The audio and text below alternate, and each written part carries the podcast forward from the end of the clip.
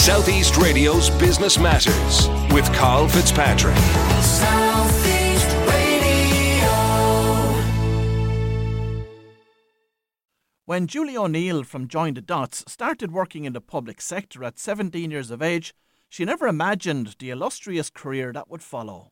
Since leaving the public service, she has successfully transitioned to the corporate world, having secured a number of high profile non executive directorship positions, and she joins me on the phone now.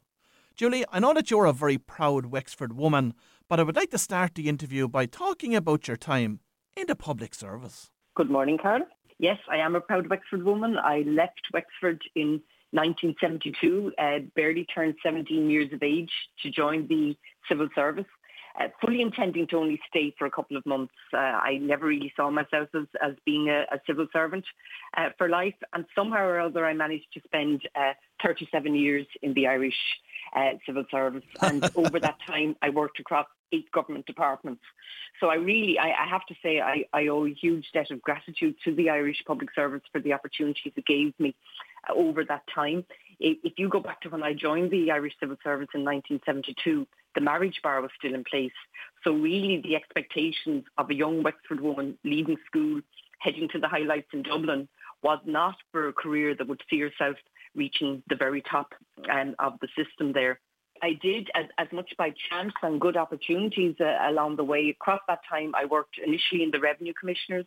I worked in what was then the Department of Public Service in, in management um, consultancy and, and um, training and leadership within the, the uh, civil service for the wider senior civil service. Then I worked in the Department of Social Welfare for a number of years where I was the press and information officer uh, and looked after all the voluntary and community supports of that department.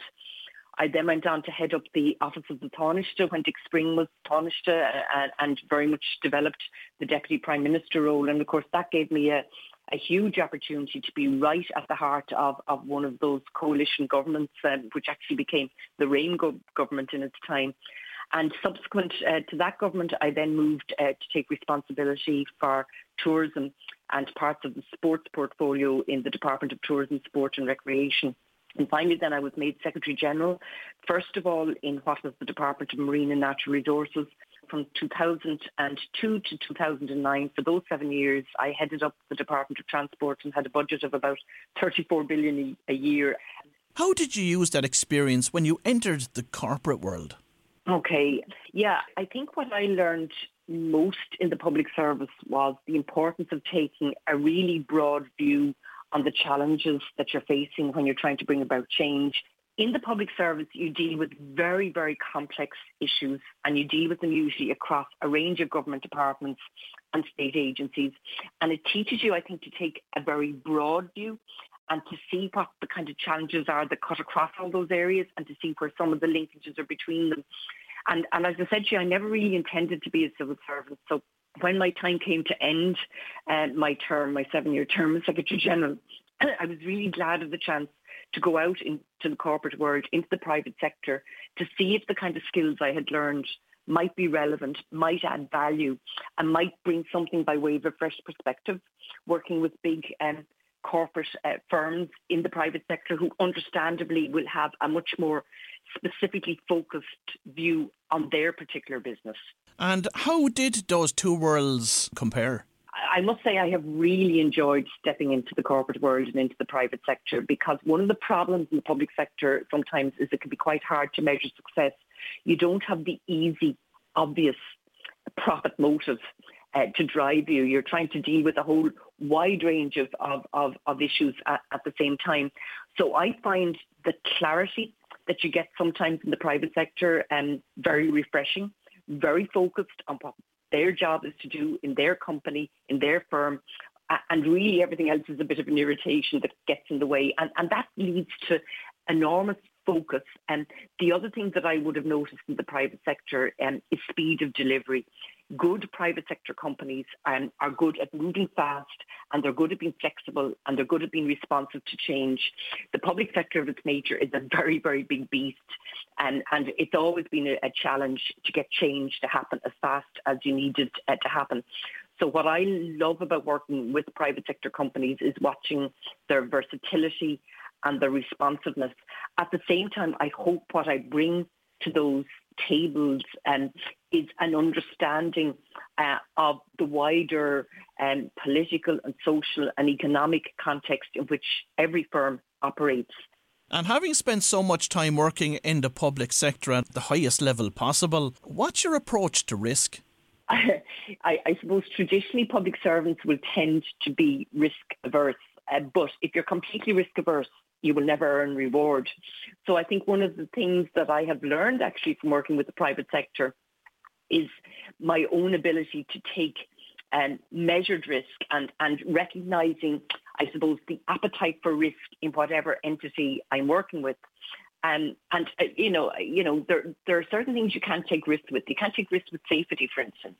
Uh, if you're in the aviation business, you can take risk in terms of setting up new routes as to whether they're a success or failure, but you do not take risks with the safety of your passengers. Likewise, if you're in the financial services sector, uh, there's a very, very strongly developed risk framework now arising out of what happened in the financial crash.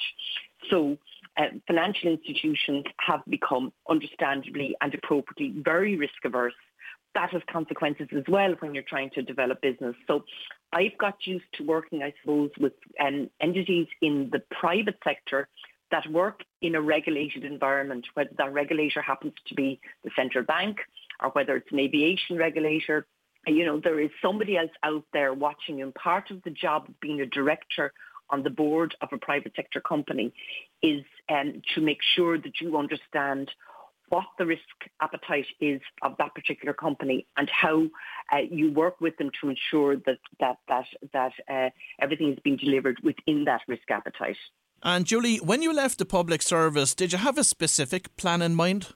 When I left the public service, Carla was a bit like jumping off the edge of a, a cliff. As I say, I went in at 17 years of age uh, and uh, really it had become my world in many ways. And, and, and there is a, a, thing that when you when you work at the heart of, of government, you tend to be in that little area around Kildare Street and around Merrion Street and around government buildings and you know nearly everybody you bump into every day. And all of a sudden I went from being that person who was the Secretary General of a government department to literally overnight, and my, I took my last phone call, which happened to be about an issue with Aer Lingus, from my minister at 2 o'clock in the morning, uh, not quite as late as that, but nearly 2 o'clock in the morning I retired. And then you're gone, you're out and it's over and you have to kind of start all over again and say, now what do I want to do with the rest of my life? And, and what I did initially was I said, well, look, I, you know, I'll set up um, a small consultancy business called Join the Dots. And, and that was about how might I be able to work with people across that divide of, of the public, private and the not-for-profit sector. Um, and uh, I, I used that as an opportunity uh, just to develop an insight into what some of the big challenges were at the time. Bear in mind that this was 2009, 2010. We were we were still in the middle of, of the financial crisis and just beginning to emerge from that. And as often happens in life, one thing led to another and I began to be approached to ask would I go on the board of, of various companies. So the first one to approach me was Ryanair and as you can imagine that was for me a really exciting challenge to go to work uh, with a company that I, I, would have been uh, on the other side of many an argument with uh, in my time in the Department of Transport. Uh, and I also got then asked to join the board of, of Permanent TSB um, which I did with some reluctance initially because banking was still quite toxic at that stage. But I did feel that the people like me and others had to step forward and be part of trying to rebuild the reputation and the culture of banking after the financial crash uh, and to support those people working within banks uh, like Permanent TSB who are doing their very best to respond to the needs of their customers and, uh, and to rebuild the reputation and the services that the bank could offer.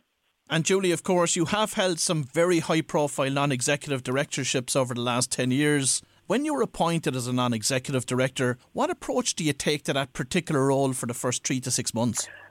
Okay, well, well, well the first thing is that the way I characterise the role of a non executive director is like being a critical friend of the organisation So you're not there to do the job of management. In many ways, you're there to hold management to account. So, so what are the kind of things that you're interested in? You're interested in being sure that you fully understand the strategy of that company. And that strategy could be very different from one company to another. And you're there to challenge that and to make sure it's fully articulated and fully understood. You're there to scrutinise the performance of the company, and by that I mean the financial performance and the people performance of, of the company. So, like in a number of, I, am on um, one or two insurance boards as well, and in those cases, I would chair the audit committee. So you're you're you're scrutinising the financial information and making sure that it, it stands up uh, to scrutiny. Uh, and also very often I might be involved in the remuneration committee of the company. So I will be involved in, in, in scrutinising and monitoring the performance of the senior executive team and the way in which they're rewarded. The other aspect you've already touched on, which is, is risk. Uh, you're satisfying yourselves that there's a good yourself that there's a good risk management and um, arrangement in place within the company, and and also then for anybody who's a director these days, there's a big focus on corporate governance and compliance. There's a lot of rules and regulations that have to be met, whether it's under the Companies Act, whether it's as a result of, of regulations set by the central bank, or no matter what business you're in, you're going to find that there's quite a number of codes of practice that you as a director have a legal responsibility uh, to ensure compliance with. And Julie, without naming names, what have you been most impressed with with working as a non-executive director with that group of private companies? What I'm always impressed with when I see it is absolute clarity of purpose. So what I expect and want to see with any CEO or any senior management team is absolute clarity about objective and purpose and what they're trying to achieve. The second thing I like to see is speed of execution. That you know you don't go round and round and round in circles for months or years on end trying to figure out what it is you're going to do. You decide what it is you're going to do, and you focus relentlessly on doing that. Uh, and I think to me they're two of the important things. And then of course I always look for what's the culture? And culture can vary from organisation to organisation. The culture, as you can imagine, in an airline could be quite different to the culture in a bank, it could be different in an insurance company. And as you know, I've recently taken on the role of, of uh, chair of the convention centre in Dublin. All of those will have their own unique culture. So what I'm looking for is, is that culture fit for and appropriate to the purpose uh, uh, of what we're trying to deliver in that business. And an ability, which has been very relevant, as you can imagine, in recent times, an ability to cope with crisis, to pick yourself up, to dust yourself off and say, right, this has happened. Uh, now, what are we going to do about it? And in terms of the companies in which you sit on as a non executive director with today, Julie, how are they approaching this particular pandemic? And then, secondly, what is their economic outlook? I think what everybody does in a situation like this in any company is they say, first of all, we've got to manage through the current extremely difficult situation. And that means managing your cash and it means retaining your people that you need to have with you when you get out the other end. The second thing then is thinking strategically about, okay, things are changing, things are very rough now. This will not go on forever. The one thing we know about every crisis that ever happened is it does not last um, forever. Sometimes when you're in the middle of it, it feels like that. But there will always be a lot of thinking going on about where do we want to be at the other end of this. What none of us know at the moment, I think what's what's a, what's peculiar about this particular COVID crisis we're all in at the moment is nobody knows exactly how or when it's going to end. We can't put a deadline on it. We can't say with absolute certainty uh, when business will come back to normal or even if normal will be exactly as it was before. So that means that you need to be thinking quite strategically and creatively about where you position yourself. And, and I think of it as being positioned to be ready for the upturn when it comes and, and harnessing harnessing your resources in the meantime so that you're ready for that opportunity. And Julie, finally, you're someone that had no problem breaking through the glass ceilings, whether it was on the public or the private sectors. But what advice have you got for female entrepreneurs and female leaders and managers listening to this morning's show about how to navigate their way through to achieve those highest level positions? You see, I don't know whether I had a problem breaking through the glass ceiling or not. I just tended to ignore it, to be honest. I just decided it wasn't there and that I, I would keep going. Uh, and that takes a bit of resilience at times because inevitably you will, as a woman in your career, come up against challenges along the way. So I would say to any of those women that are out there, particularly the entrepreneurial women who I hugely admire, who are, are developing businesses in this current difficult climate, get very clear about what your own idea, what your own vision is. Get very focused on delivery. Get the right team of people around you. Uh, and essentially, don't brook opposition when you know what it is you want to do and don't allow yourself to be put off. Well, if you've just tuned in, that was Julie O'Neill from Join the Dots. And I'd like to thank Julie for sharing her insights from a hugely successful career with us this morning. Southeast Radio's Business Matters with Carl Fitzpatrick.